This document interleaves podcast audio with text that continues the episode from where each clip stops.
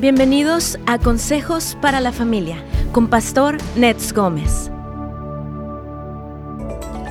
Nuevamente estamos de luto como nación por la matanza que se llevó a cabo en Texas. La muerte de tantos niños y adultos inocentes a manos de un joven desquiciado es demasiado difícil de sobrellevar. La tristeza, la ira, el asombro que como nación nos acoge es sin duda muy doloroso para todos. Sí, amigos queridos, nuestro más sentido pésame para todas las familiares y la comunidad de Ubalde Texas por el trágico acontecimiento que acaban de vivir. Oramos por el consuelo y la inspiración divina sobre los líderes de la comunidad y de la nación para dar respuestas adecuadas en vez de simplemente politizar un evento de esta magnitud. Nuestro clamor es que mientras nos arrepentimos genuinamente, Dios en su misericordia sane nuestra tierra.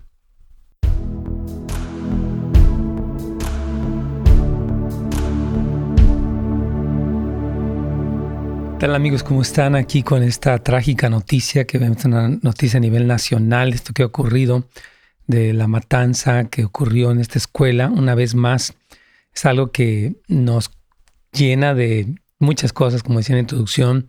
Puede haber tristeza, ira, confusión, opiniones políticas, opiniones de toda índole. Y creo que es importante que como iglesia eh, podamos dar una respuesta bíblica a una situación tan grave como esta que ha ocurrido.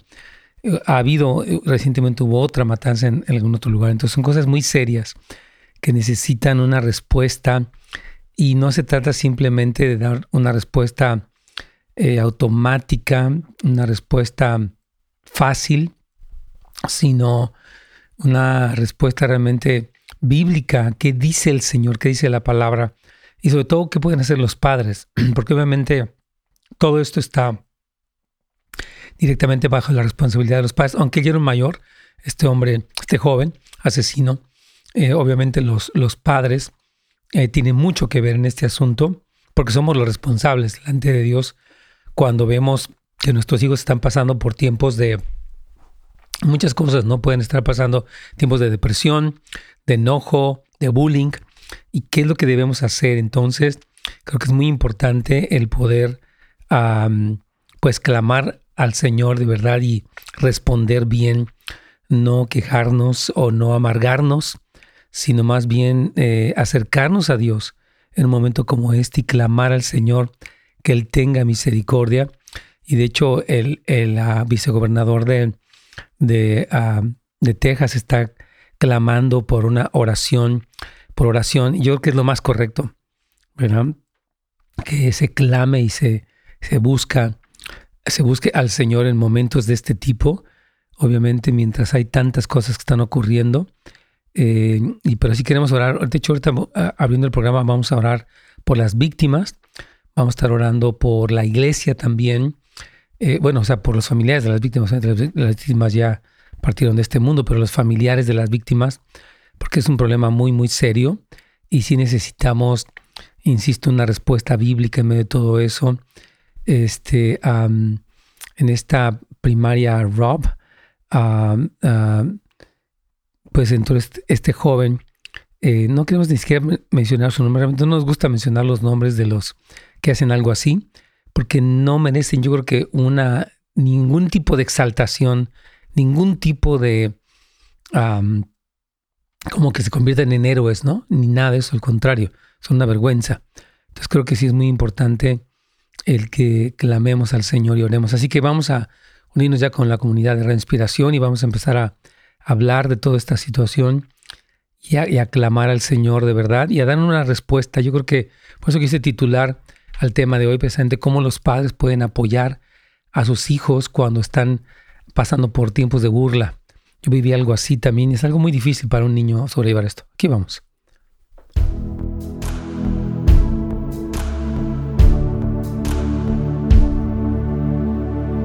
Pastor, ¿cómo estás? Buenos días. Aquí estamos, Carlitos queridos. Bueno, con esta noticia muy triste, Carlitos, muy trágica de esta situación que ocurrió.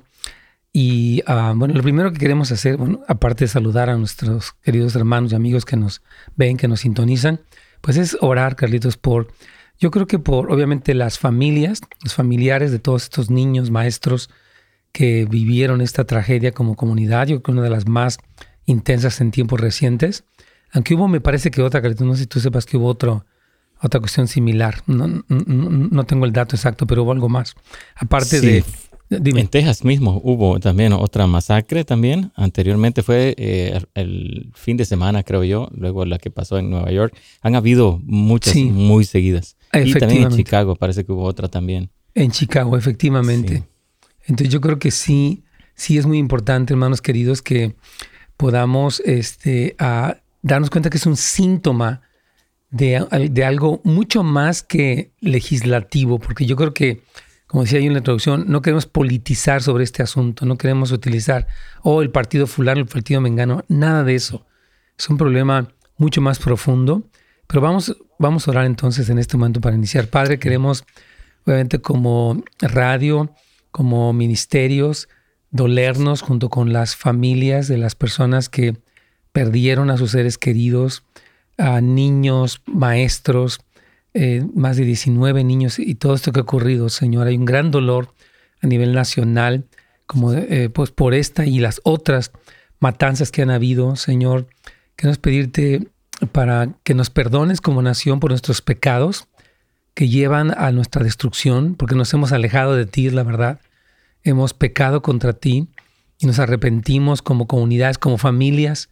Eh, perdónanos por los divorcios, por los abandonos, por eh, las crisis familiares, el descuido, el materialismo, la infidelidad, el alcoholismo, el machismo, el matriarcado, la violencia familiar, el abuso doméstico de cualquier índole. Perdónanos, Señor, y te pedimos que traigas consuelo a estas madres que están en un clamor, en un dolor, estos padres también, esta comunidad de Uvalde, Texas. Ten misericordia, oramos por las autoridades, que hay una respuesta con lo que está haciendo el vicegobernador en este momento, clamando en oración por toda la nación, por el estado de Texas y, y esta comunidad. Señor, gracias por autoridades que tienen el temor de Dios y que corren a ti en un momento así, Señor, para no tornar esto en algo peor, sino más bien ver que te necesitamos, ver que, Señor, necesitamos una visitación, un avivamiento, necesitamos un despertar espiritual, empezando por la iglesia y de ahí transcediendo a la sociedad y obviamente al gobierno, Señor. Clamamos por misericordia, consuelo, paz, gracia sobre estas situaciones y que nos prevengas como nación y como comunidades de que cosas así sigan ocurriendo, que hay un despertar, sobre todo en la familia, en los padres, oh Señor, en la iglesia, respecto a estas cosas que están ocurriendo. Te pedimos mucha gracia y misericordia y Señor, pues solamente nos humillamos y buscamos tu rostro y pedimos misericordia en este tiempo, en el nombre de Cristo Jesús. Amén. Amén. Gracias, pastor. Claro que sí, Carlitos. Sí, yo creo que Ah, hay muchas reflexiones que vienen, Caritos, a nuestras mentes, uh, pero algo que, que, yo estoy pensando, ¿no? Es que, ¿qué proceso vive un niño, primero un niño, después un, un joven, para llegar a este lugar? Yo pienso que obviamente, y aquí de hecho nuestro hermano Oscar manda un comentario, dice, pienso que una de las causas principales de la violencia, el bullying en los adolescentes, en gran parte se debe a la negligencia de los padres. O sea, obviamente, yo me acuerdo de Sandy Hook, también de este otro niño también. Es decir, eh, el bullying, porque parece, según tengo entendido, Carlos, que este, que este niño había vivido, bueno, como niño, ya un joven, pero como niño vivió mucho bullying. Me parece que era de labio leporino, no sé qué problema físico tenía. Él vive mucho bullying y, ah, y la realidad del bullying, pues, eh, eh, se vive. Yo, yo en lo personal, Carlitos, viví muchísimo bullying. Mis ojos, como les he dicho algunas veces, no, no estaban mal y no podía hablar bien. Entonces era, viví años de, bullying, eh, viví por el bullying de los niños más fuertes, más eh, grandes en el salón que se burlaban de los chicos y apodos, sobrenombres, burlas, humillaciones públicas, este, golpes. O sea, yo veo, hay, una crueldad real en los lugares, en las escuelas, que yo creo, yo creo lo creo con todo mi ser, que es satánica, es inspirada por Satanás. Pero lo que creo que eh, tanto las escuelas necesitan volverse al Señor, volver otra vez la oración a las escuelas, el temor de Dios a las escuelas, y creo que los padres también juegan un papel importante en estar al tanto de cómo mi hijo, de qué está ocurriendo con mi hijo y cómo puedo apoyarlo e incluso intervenir como padre cuando, eh, cuando ocurren cosas así, Carlitos. Sí, pastor, e-, es importante que nosotros como padres podamos conocer a nuestros hijos, las etapas que están pasando, sus emociones también, porque esas son alarmas para nosotros. Sí. Y qué importante, como tú dices, no, nosotros como padres tenemos que estar conectados, pero a veces, como tú lo decías, no hay tantas cosas que nos atraen que descuidamos lo que está pasando en la vida de nuestros jóvenes. Totalmente, queridos padres, nuestros hijos nos necesitan. Miren, hemos hecho tanto énfasis en tantas cosas como la diversión, como nuestros celulares, que yo insisto, y tantas cosas que nos mantienen muy desconectados. Y estas cosas, y aparte, porque no sé un, poco del trasfondo familiar, sé que la abuela trató de detenerlo y él le disparó. pero tú sabes algo de los padres? De los padres no, sé que venía de otro estado, estaba en otro estado, él vivía en otro estado. Oh, y, entonces se vino para vino, Exacto. Pero no, sí, también en realidad todavía no. Viajó incluso, me parece, para todo eso.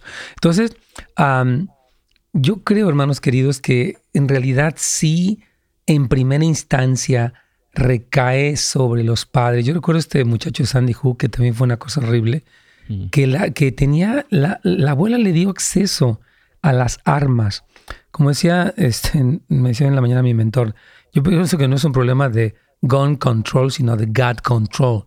O sea que no es tanto el control de las armas, que lo es, y oramos que haya restricciones. O sea, que una persona que adquiere un arma, sí se le se haga una revisión de su estado mental, la verdad, sobre todo si es un adolescente, en qué estado se encuentra y haya un, un como le llaman, un background check, ¿no? que puedan verificar el trasfondo de la persona que adquiere armas y sobre todo si las adquiere como estos para hacerlas semiautomáticas, hay unos adaptadores y entonces hacer algo así. Entonces creo que en ese sentido la regulación en cuanto a la adquisición de armas es algo que, que, hay que se tiene que tratar. Pero no queremos politizarlo, como estoy tratando de comentar creo que la raíz más profunda, Carlitos, está en la escuela, pero sobre todo en la familia. Amén, claro que sí. Todo empieza desde el hogar, pastor. O sea, qué es lo que estamos reflejando primero a nuestros hijos y qué nuestros hijos están aprendiendo. Y desde ahí empieza el trabajo y el papel para que nuestros jóvenes ¿verdad? puedan estar sanos en, este, en este tiempo, ¿no? Sí, su edad. Totalmente. Y la iglesia, hermanos, es la proclamadora de las buenas nuevas. Yo creo que como iglesia tenemos que seguir predicando a, todas las personas, orando por las comunidades, interviniendo de una manera más específica. O sea, hay un llamado de la iglesia a ser esa luz y esa sal del mundo. En medio de lo que está pasando debe haber un despertar también. Vamos a una pequeña pausa y vamos a continuar, Carlitos.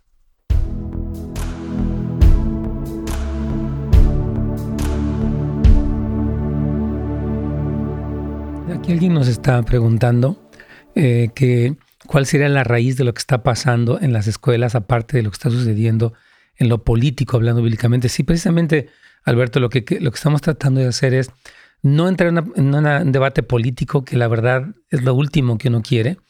Yo creo que sí tenemos que entender que el alejamiento que la sociedad ha tenido de Dios es real y que hay una especie de implosión, o sea, una destrucción desde adentro. Claro que las amenazas de China o de Rusia o de Corea del Norte como poderes exteriores, digamos específicamente a la nación de Estados Unidos, representan una amenaza, pero las peores amenazas son las internas, ¿no? Cuando tu propio vecino o tu propio eh, eh, eh, miembro de la comunidad empieza a disparar y destruir y, matar vidas inocentes, es algo obviamente que sí tiene, tiene que ver un problema en el corazón, es un problema moral más que político, porque lo político al final de cuentas es un reflejo de lo moral. Yo precisamente hoy quería hacer un programa sobre las votaciones y el infanticidio, vamos a estar haciendo posteriormente, porque sí creemos que existe una necesidad de verdad de una reforma política, en el sentido de que una yo creo que una influencia del pueblo de Dios en las esferas sociales que repercutan en lo político. Pero el problema primero no es político, es espiritual y es moral.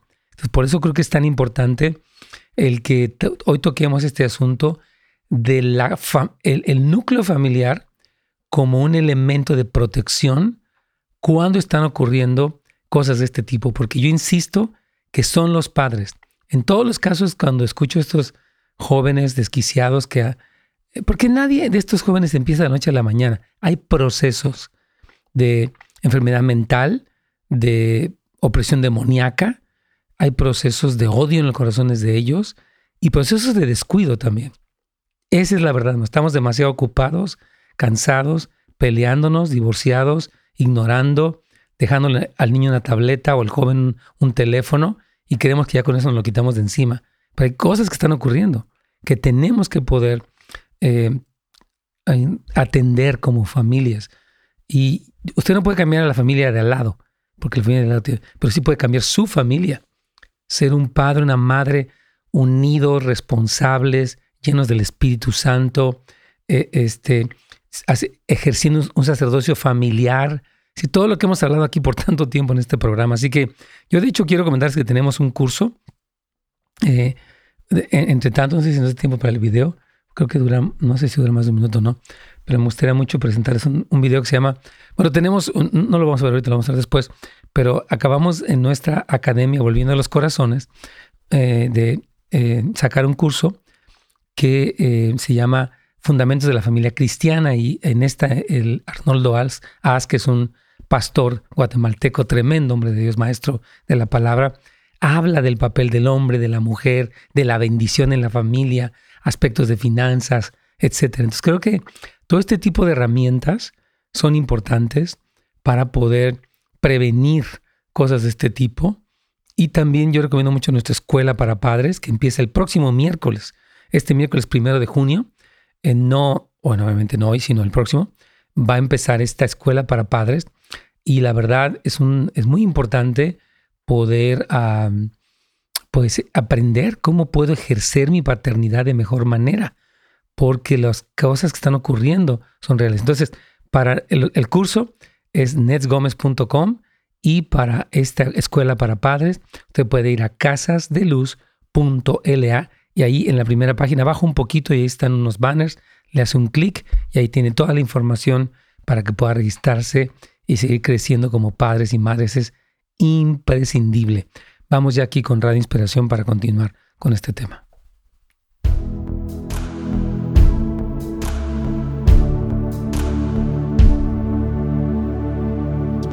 Sí, mi casa, aquí estamos. O tú tienes una pregunta por ello, aquí tengo otra. este, ¿Quieres? Bueno, hemos un poquito respondido a la pregunta, pero si quieres leerla para claro que, el hermano se sepa atendido. Claro, sí, dijo Alberto que iba a estar escuchando. Alberto dejó esta pregunta, dice, ¿cuál sería la raíz de lo que está pasando en las escuelas? Aparte de lo que está sucediendo en el área política, dice, hablando bíblicamente. Sí, yo, yo creo, hermanos queridos, miren, cuando hemos nosotros eh, sacado a Dios de la escuela, de, las, de la, toda esfera social hemos dicho, no necesitamos a Dios, no queremos a Dios. Entonces, en este momento, hermanos, esta decisión de que ya no hay oración, vamos a redefinir todo, es, es un problema como sociedad muy real. Es, lo primero que quiero decir. Eh, el abandonar a Dios como sociedad. Y obviamente el segundo aspecto es el aspecto de la familia. Porque la desintegración familiar, hermanos, miren, uno piensa, ¿dónde está el papá y la mamá de este niño? Se divorciaron, este, lo ignoraron, no se dieron cuenta del proceso de amargura, de odio, de enfermedad mental que él estaba viviendo. Así que es increíble que no haya nadie que haya visto que este joven puede comprar armas semiautomáticas y puede viajar a otro lugar y no percibir el proceso. Entonces yo creo que este esta crisis a nivel familiar y a nivel social está dando estos síntomas, como tú escribías, ha habido otras matanzas y, las está viendo, pero es, un síntoma de un problema profundo, más allá, porque aquí la otra pregunta es que mucha gente eh, dice, eh, estuvo en contra de que, el, que hubiera más libertad para comprar armas, que no te pidan nada, ningún tipo de chequeo para comprarla. Eh, y sabemos que hay una descomposición social. Con estas leyes es como echarle más sal a la herida. No podemos como que no, no podemos hacer como que no pasa nada con estas leyes. Claro, yo estoy de acuerdo que, mira, la legislación, Carlitos, tiene una eh, raíz. Voy a explicar esto. Eh, por ejemplo, yo, yo mi tema iba a ser sobre el, tema de, de, las elecciones y cómo animar a que las personas tanto se registren para votar como voten y utilicen guías de votación para ver en qué posición se encuentran los candidatos. ¿Ok? Entonces sí estamos de acuerdo con que a nivel de las legislaciones deben, por ejemplo, yo estoy 100% de acuerdo con que debe verificarse la salud mental de alguien que adquiere armas. Esto es completamente lógico y correcto. No hay, eh, eh, no hay problema. Pero el problema, Carlitos, es más profundo que eso. Insisto que el problema es el distanciamiento de Dios a nivel de todos lados, ¿verdad? Y específicamente la, el resquebrajamiento del núcleo familiar. ¿Dónde estaba el papá y la mamá en todo el proceso que llevó a este joven de 18 años a hacer lo que hizo? ¿Dónde estaban? ¿No lo vieron? ¿No se dieron cuenta? ¿No reconocieron?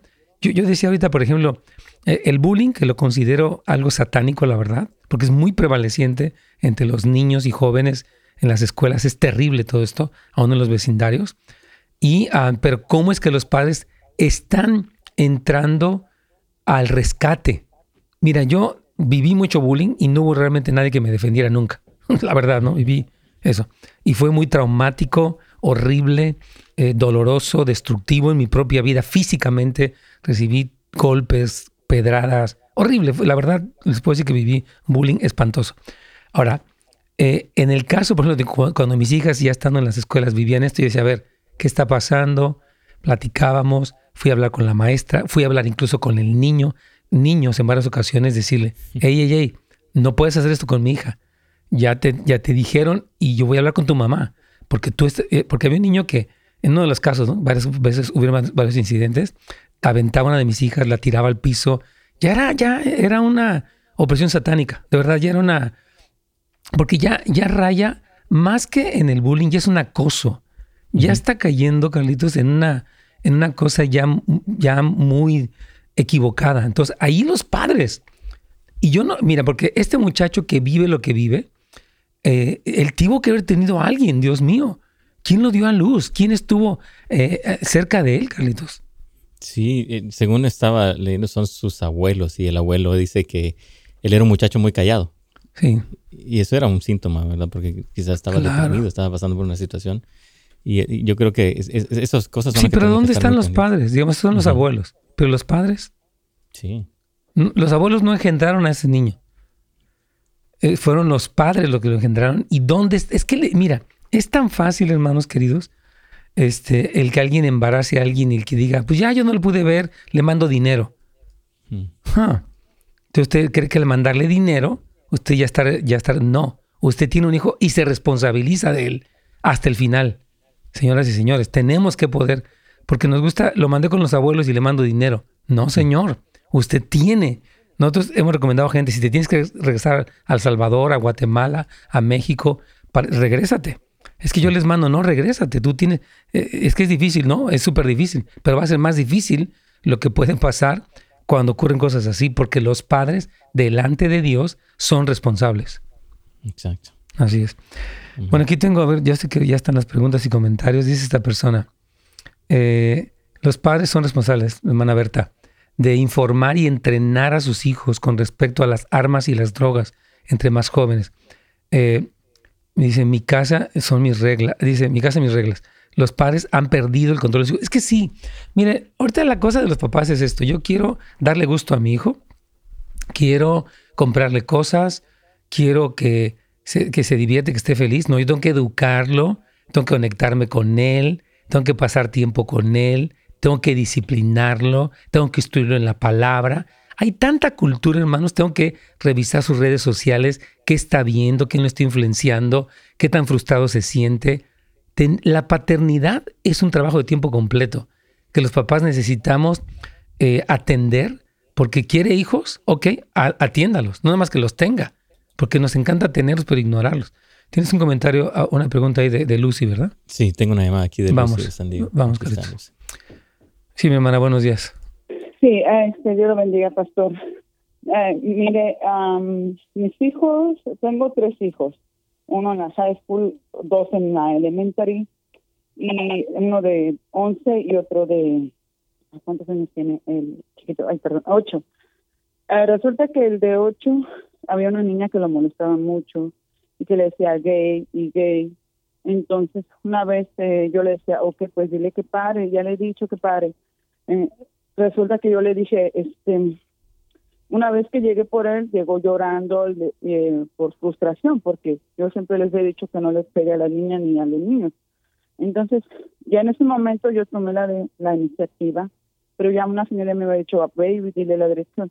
Pues yo he visto que no les hacen caso, o que los maestros también, pues, pues para ellos también hay mucho trabajo los maestros, no es responsabilidad de los maestros, sino de papás, ¿verdad? Entonces, pues, bueno, mientras los niños están en la escuela, sí es responsabilidad de los maestros. Yo quiero decirles que cuando usted, o sea, nuestros hijos son nuestra responsabilidad 100%, pero cuando ya los mandamos a la escuela, están en un ámbito donde debieran los maestros tener cuidado. Yo sé que son muchos y sé que es complicado, pero los presupuestos que se entregan a las escuelas públicas para poder atender a los hijos es una cantidad, yo creo que sí tienen responsabilidad los, maestros, pero bueno, digo, no, no quiero hacer tampoco ninguna acción política de esto, y es complicado, pero sí debieran tener más supervisión. Ajá, hermana. Sí, eso sí.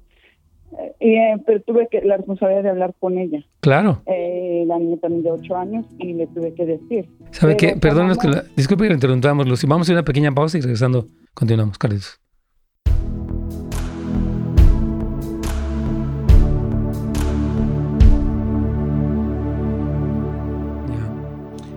Porque yo, miren, yo creo que el, trabajo de los maestros es, muy complejo, la verdad. yo no quiero subestimar este, la gran responsabilidad y lo complejo que es, pero sí, eh, por ejemplo, una maestra que tiene un grupo, no sé cuántos niños tengan, y de repente no quiero atacar a los maestros, pero simplemente quiero decir que, pues si mi niño va a la escuela, pues yo espero que los proveedores de cuidado y de atención, pues sean ellos, ¿sabes? ahí está el maestro. Ahora, no ha ocurrido, pero y como dice Lucy, al final de cuentas, pues obviamente yo tengo que estar alerta, porque si el maestro se dio cuenta o no se dio cuenta, o sea, si el sistema no, no, es, es óptimo, lo cual es normal, bueno, yo voy a estar al tanto de, por ejemplo, si el niño me llega llorando, ¿verdad? E, está este, mal, y yo digo, ¿sabes qué? Ya, yo le digo, ¿sabes qué? Ya, porque sí puedo, y de hecho lo que hoy mi tema, esperemos que me dé tiempo porque se han llegado muchas preguntas, es un poquito esto, ¿no? O sea, eh, es importante entender, por ejemplo, cómo pueden los padres ayudar. Cuando un niño es objeto de burla, es importante ver el problema desde el punto de vista del niño, sentarse con él y escucharlo atentamente sin juzgarlo. ¿Verdad? Le puede decir a su niño que describa cómo lo están molestando, dónde ocurre y quién lo está molestando. Los papás no deben de enojarse. Hay papás que, por ejemplo, me están haciendo burlas. Pues defiéndete este, pues no seas menso. O sea, no, hermanos, por favor. No todos los niños tienen la entereza como para poder confrontar un bullying. Algunos sí, los felicito, pero no todos son así. En mi caso, me era imposible tener un miedo tremendo de confrontar a mis bullings toda mi vida. Entonces, este, yo digo que debo de escuchar a mi hijo sin enojarme, porque los papás que se, miren, los padres sí necesitan crear un puente de, de, comunicación, cercanía y confianza con sus hijos para que el niño le cuente, porque tal vez el niño vive cosas que no le dice al papá. Dice que si le digo a mi mamá, no me va a creer o se va a enojar. ¿Me está oyendo? No me va a creer o se va a enojar. Entonces, no, yo tengo que poder creerle y no enojarme. Tengo que poder escuchar a mi niño. Aquí está nuestra hermana. Eh, hola, pastor, yo pienso que tiene que ver más que todo con el egocentrismo, porque a mí me hicieron mucho bullying cuando vine a la escuela aquí y nunca se me ocurrió hacerle daño a nadie. Sí, no, hay, muchos procesos, mi querida hermana. O sea, un joven en sus procesos, eh, digamos, el adolescente, desde el niño es egocéntrico. Pero si no tiene disciplina, si no tiene instrucción, si tiene un problema mental y no se le atiende, bueno, el egocentrismo llega a estos grados enfermizos y desquiciados, ¿verdad? Estamos de acuerdo. Vivi dice, hace uh, tiempo mi hijo sufrió bullying y fue por su maestra, era americana. Ocurre, a mi maestro me hicieron bullying, a yo, Nets Gómez. Recuerdo un maestro de química en tercer grado secundaria, me ponía, me paraba y se burlaba de mí frente a todos. Así lo tengo clarísimo. Se peinaba así un poquito como Hitler, el maestro, me acuerdo perfectamente. Y era intenso con, a ver, párate, mira nada más, y empezaba a atacarme. Yo dije, Dios mío, ¿de dónde viene esto, verdad? Yo de niño, pues la verdad no sabía qué hacer y no tenía confianza con mi papá. Le tenía miedo a mi papá. No le tenía miedo, le tenía terror. La verdad, eh, me daba miedo. Vamos aquí a con radio. Inspiración.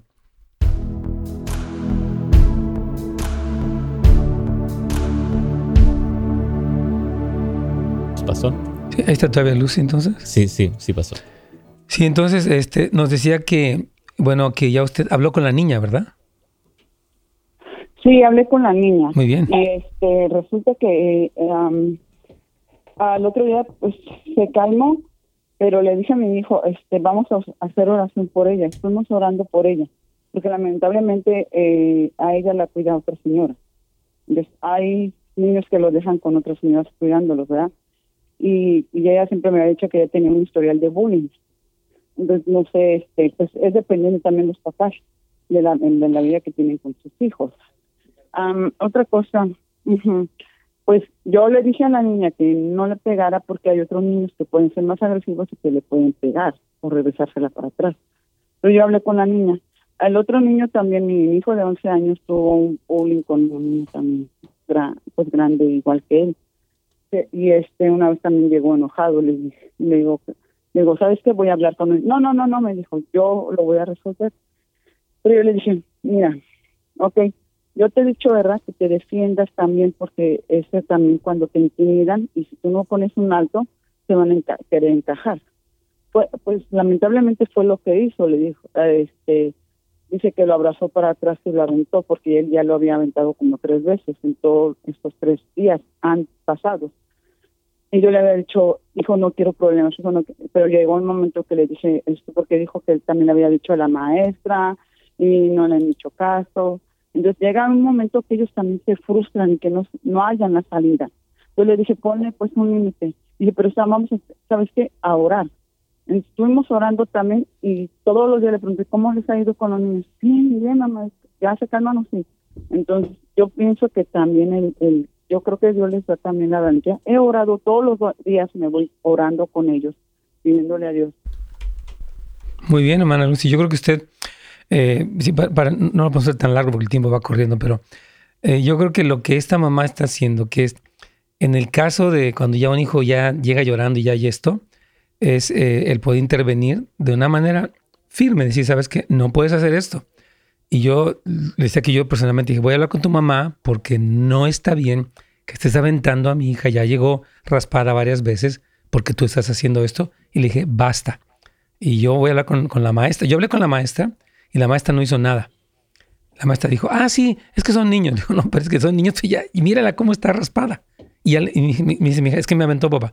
Ahora, algo que yo estaba mencionando en la pausa que quiero puntualizar, gracias, hermana Lucy, por su pregunta, este, es lo importante que es que los, que los papás, Carlitos, eh, por ejemplo, le demos al niño la confianza, porque yo me acuerdo que, o sea, a veces los papás o no les creen a los niños o se enojan.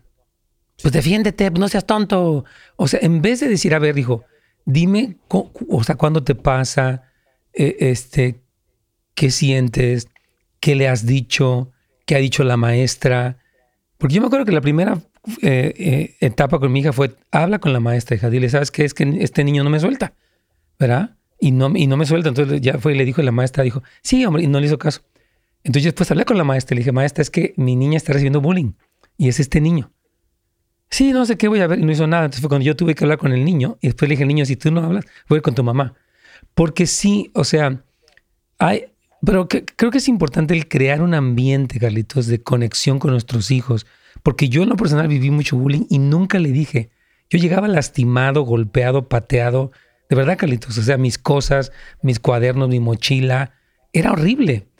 Y muchas, cuando los papás dicen, pues defiéndete, digo, pues es que no sabes, a muchos niños no tienen esa entereza o esa confianza para poder confrontar a su bullying. Entonces creo que es importante que se genere, eh, que haya un escuchar y atender. Y me gustó mucho lo que dice yo, Lucy. Vamos a orar mil por ciento sí creemos que la oración por un enemigo como un niño burlón pueda surtir un efecto de, arrepentimiento junto con un, una respuesta comprensiva, o sea, que incluya otros aspectos, Carlitos. Amén. Es, importante como, como padres, ¿no? Permitir eso, ¿no? Esa tener esa, esas puertas abiertas, que ellos puedan sentirse seguros. Porque cuando sufren bullying, sienten vergüenza o temor que va a decir mi papá. Sí. Entonces no se habla. Yo viví también el bullying.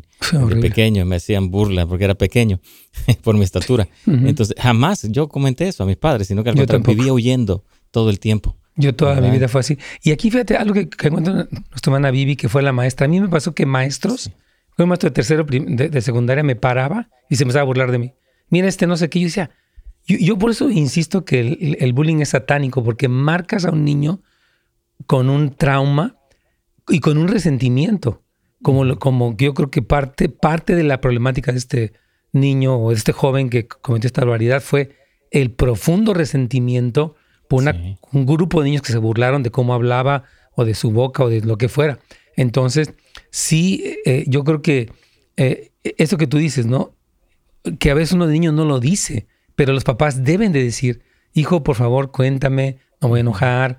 Y tiene que haber, miren hermanos, el construir una relación de amistad con tus hijos empieza desde chicos. Estoy diciendo de amistad, no de solapar, porque no es darle lo que quiera ni hacer lo que quiera, es escucharlo, y se tomar un helado con él, eh, jugar con él así a nivel personal, juntos, dar momentos donde ellos pueden hablar. ¿Sabes qué, papá? Hoy me pasó esto en la escuela. Y a ver, cuéntame, hijo. Y esta confianza es, es clave, Carlitos, porque ¿cómo podemos, los papás, yo insisto, que somos el frente de batalla o, donde somos los responsables, tenemos que poder entrar. ¿Tienes una pregunta ahí de, de alguien más? Sí, tenemos una llamada aquí de nuestra hermana Alicia. Sí, vamos. Alicia, bienvenida. Su pregunta. Sí, mire, quería, este, Dios lo bendiga, hermano Nex. Este, quería este, decirle, pues, que mire, tengo mis nietecitos. Tengo un nietecito que tiene un juego así como muy, muy feo, de esos que, no sé, que dicen que le costó 500 dólares. Y a mi hija ya ha tenido problemas con él, fíjese, con este niño y ahora que pasó tal, tales cosas en Texas, ahorita le estaba diciendo Mirna, tú tienes que, ah, que, que, a ver qué hacen, Mirna, con, con quitar esas cosas de allí, ¿verdad? Pues es lo que siempre dice ella, que ellos, que ellos, que hay Dios libre con ellos y que él se, se los quite. No. ¿Usted cree? No, hermana, ese, e, e, ese es un error es una excusa, es un pecado, es egoísmo. Bueno, quisiera seguir escribiendo, pero ya, no quiero entrar más, pero como que ya Dios le dijo, no, usted que le compró 500 dólares de un juego Arotef, hermano, los juegos entrenan. Yo estaba viendo una de las tomas que el joven se filmó, Carlitos, no este, sino la matanza anterior, como el juego. Y, él se veía el rifle y el, el, celular, y él grabándose matando, como en el videojuego. O sea, sí, la violencia de los videojuegos que los papás compran a sus hijos es un pecado, es un error. Yo siempre he creído que debe de restringirse todas esas compañías de videojuegos que sacan juegos de matar como cosas sanguinarias como Aerodef y Fortnite, ¿cómo se llama? Fortnite. Es una cosa, hermanos, satánica que entrena para que maten y luego ellos se pasan de la pantalla a la vida real. Y esos, las compañías están mal, el gobierno está mal que no regula, porque lo quieren es dinero, pero los papás son los que son responsables en última instancia de protegerlos. Entonces, sí, hermana Alicia, yo coincido con usted y si su, hija me, escucha, yo le pido que sea responsable, valiente y que tome manos en el asunto, porque no es que Dios se lo va a quitar, es ella la que tiene que lidiar con sus hijos porque Dios se los entregó a ella. Vamos a una pequeña pausa, gritos.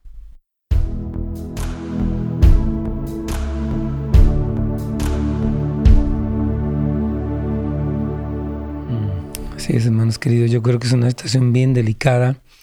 Ah, y nosotros como pastores, como líderes, ah, pues sigamos, hermanos pastores que nos escuchan, eh, trayendo la palabra, eh, dando eh, clases para padres, acercándonos. O sea, como iglesia tenemos una responsabilidad. Y aún los pastores de jóvenes, ¿no? Aunque no son responsables directos porque los padres lo son, sí los ministerios de jóvenes pueden platicar con muchachos que están pasando por etapas depresivas, por etapas de mucho resentimiento, eh, donde llegan a pensar por su mente cosas así. Entonces es un llamado a un despertar eh, de verdad, porque es, algo muy importante. Dice nuestra hermana Mariana, los maestros tratamos de estar alerta. Gracias, hermana Mariana. No sé si todos, pero es complicado porque a veces los mismos padres no nos agreden y denuncia, no siempre es tan fácil. Sí, hermana, gracias, hermana maestra. Sí, sí, sí, sí. Apoyo las leyes, han cambiado mucho. 100%, hermana Mariana.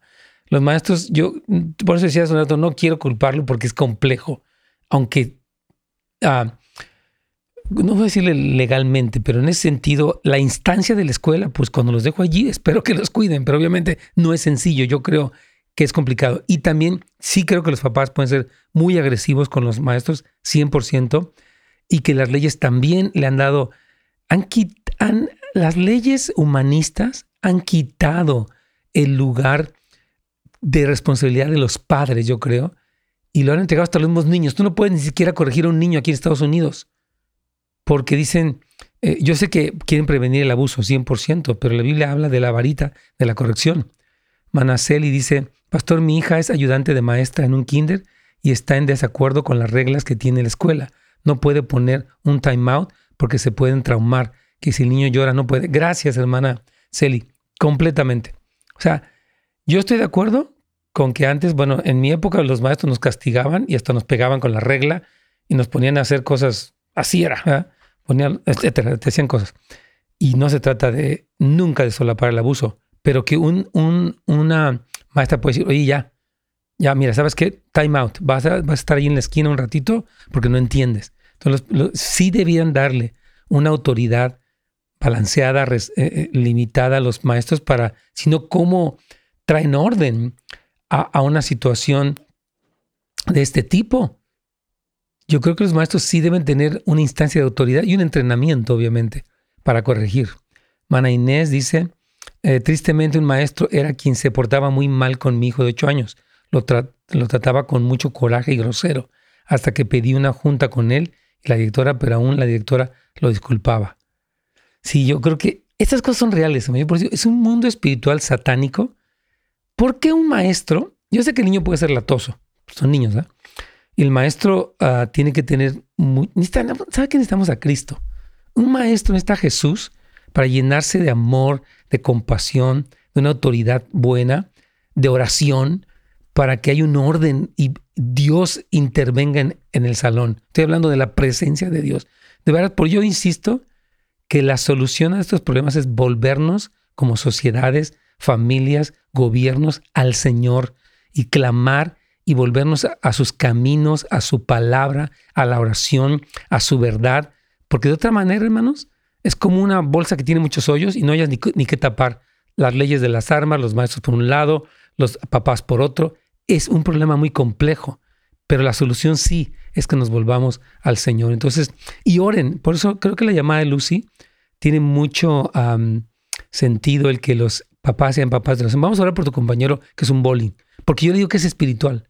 Creo que una parte del ambiente de bullying tan opresivo, tan cruel, proviene de algo demoníaco. De verdad, no estoy satanizándolo, lo viví en mi propia vida. Es terrible. Necesitamos que el Señor intervenga y que los papás sean papás que oran y ayunan por las escuelas, por los hijos, por los maestros. Aquí vamos.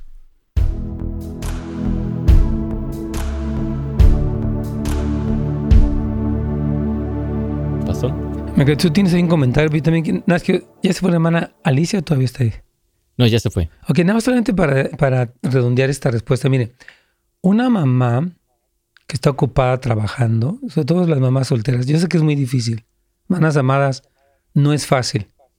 ¿Verdad? Obviamente todo es complejo. Pero que le diga, yo le voy a, fíjese, ella piensa eso, voy a darle gusto a mi hijo que me está muele y muele con que quiere el juego fulano y ya hay que Dios lidie con él. Hmm. No, no, no, no. Yo prefiero que mi hijo se enoje conmigo y ay, tú eres una mala madre y lo que sea. Pero no le voy a entregar un juego de estos que lo está entrenando para matar, que lo está desensibilizando. No lo voy a hacer nunca. Entonces, papás, dejemos por favor de ser complacientes. Tienes una pregunta ahí, pero también tienes otra por escrito, me parece, Carlito. Sí, tengo, exacto. Voy por la, con la que está por escrito. Dice, Pastor, en los últimos servicios se ha hablado mucho de quiénes somos en Cristo y el papel de papás que tenemos con nuestros hijos. Yo creo que muchos papás y mamás estamos orando más por nuestros hijos como por toda la juventud y siento como que cuando más se ora por algo específico, como se está haciendo por los jóvenes, vienen ataques demoníacos como esta tragedia en Texas. ¿Qué opina, pastor? ¿O estoy mal? Yo pensando así. No, yo creo que la oración es que nunca que decir, como oramos, se puso peor. No. Jamás. O sea, yo creo que estamos orando más y que yo creo, la verdad, que no ocurren cosas peores precisamente porque estamos orando. Si no oráramos, ay de nosotros. Hmm. Más bien, la oración previno que no hubiera más de estas cosas. Porque el clamor, lo que nos decía Lucy, oran por los niños, oran por hasta los maestros, oran por los compañeros, y hay un cambio. Entonces, más bien, sigamos orando y no digamos, ay, pastor, es que mejor si oramos se pone peor. No, hombre, imagínese. Dios nos guarde de eso. ¿Tienes una última pregunta, Ivara Calitos? Sí, tengo a Concepción aquí en la línea, pastor. Buenos días, hermana. Su pregunta rapidísima. Bueno, yo tengo más que todo un comentario. Mi hermano sufrió mucho bullying desde niño, pero la razón principal era porque él fue abusado siempre. Entonces en la escuela le hacía mucho bullying, pero no solo ellos, sino también hasta la maestra los apoyaba, pero burlaba de él él quería al baño y la maestra no, la maestra no lo dejaba ir al baño, entonces se, hacía en el pantalón y todos se burlaban la maestra y los niños. Entonces eso es una cosa tremenda, es un, un problema grande para la mente de los niños.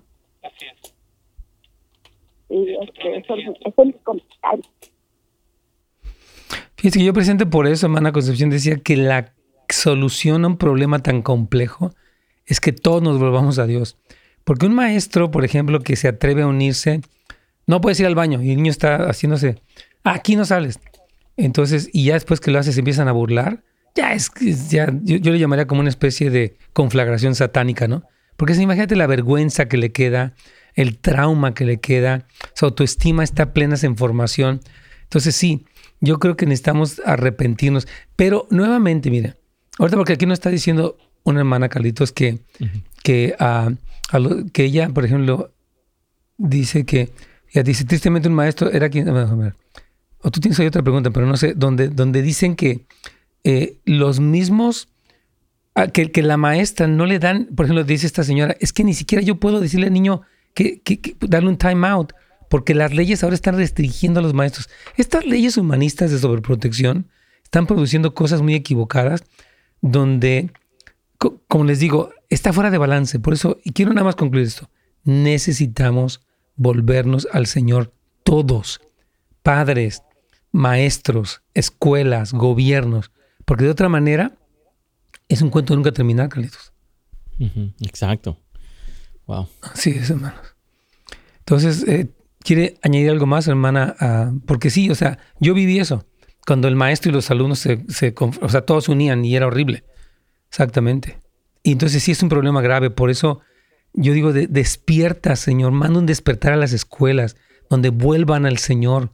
Vuelva el temor de Dios. Vuelva la palabra de Dios.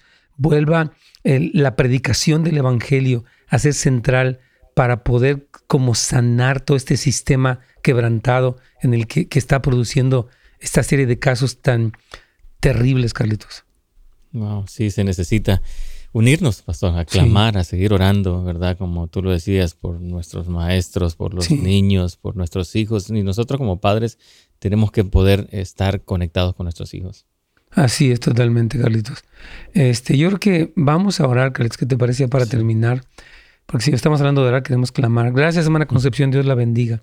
Padre, hoy queremos aclamar a ti porque todos nos volvamos a ti como dice tu palabra en Lamentaciones, escudriñemos nuestros caminos y volvámonos a Jehová.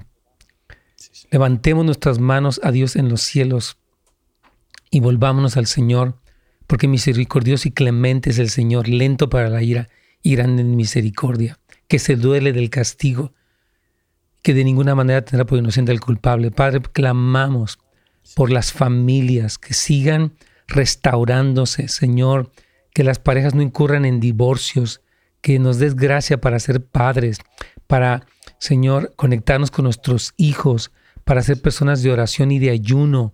Señor, echamos fuera de las escuelas el espíritu de burla, ese espíritu de crueldad, Señor, contra niños. Padre, trae un avivamiento en la nación donde todos invocan tu nombre, Señor, y los salones en vez de estar llenos de ambientes de toda clase de cosas perversas, se llenan de tu presencia, Señor. Vuelve los corazones, Señor, del desde el presidente hasta los sindicatos de maestros, Señor, desde las iglesias hasta los hogares, Señor, clamamos en esta hora por perdón y por avivamiento. Sabemos que tú eres, oh Señor, la respuesta al grave problema y al complejo, al, problema tan complejo que enfrentamos, Señor. Y oramos que ya se detenga esto, esta clase de eventos y de, y de matanzas, porque todos están volviendo a ti, Señor. Te lo pedimos y te damos gracias en el nombre de Jesús. Amén.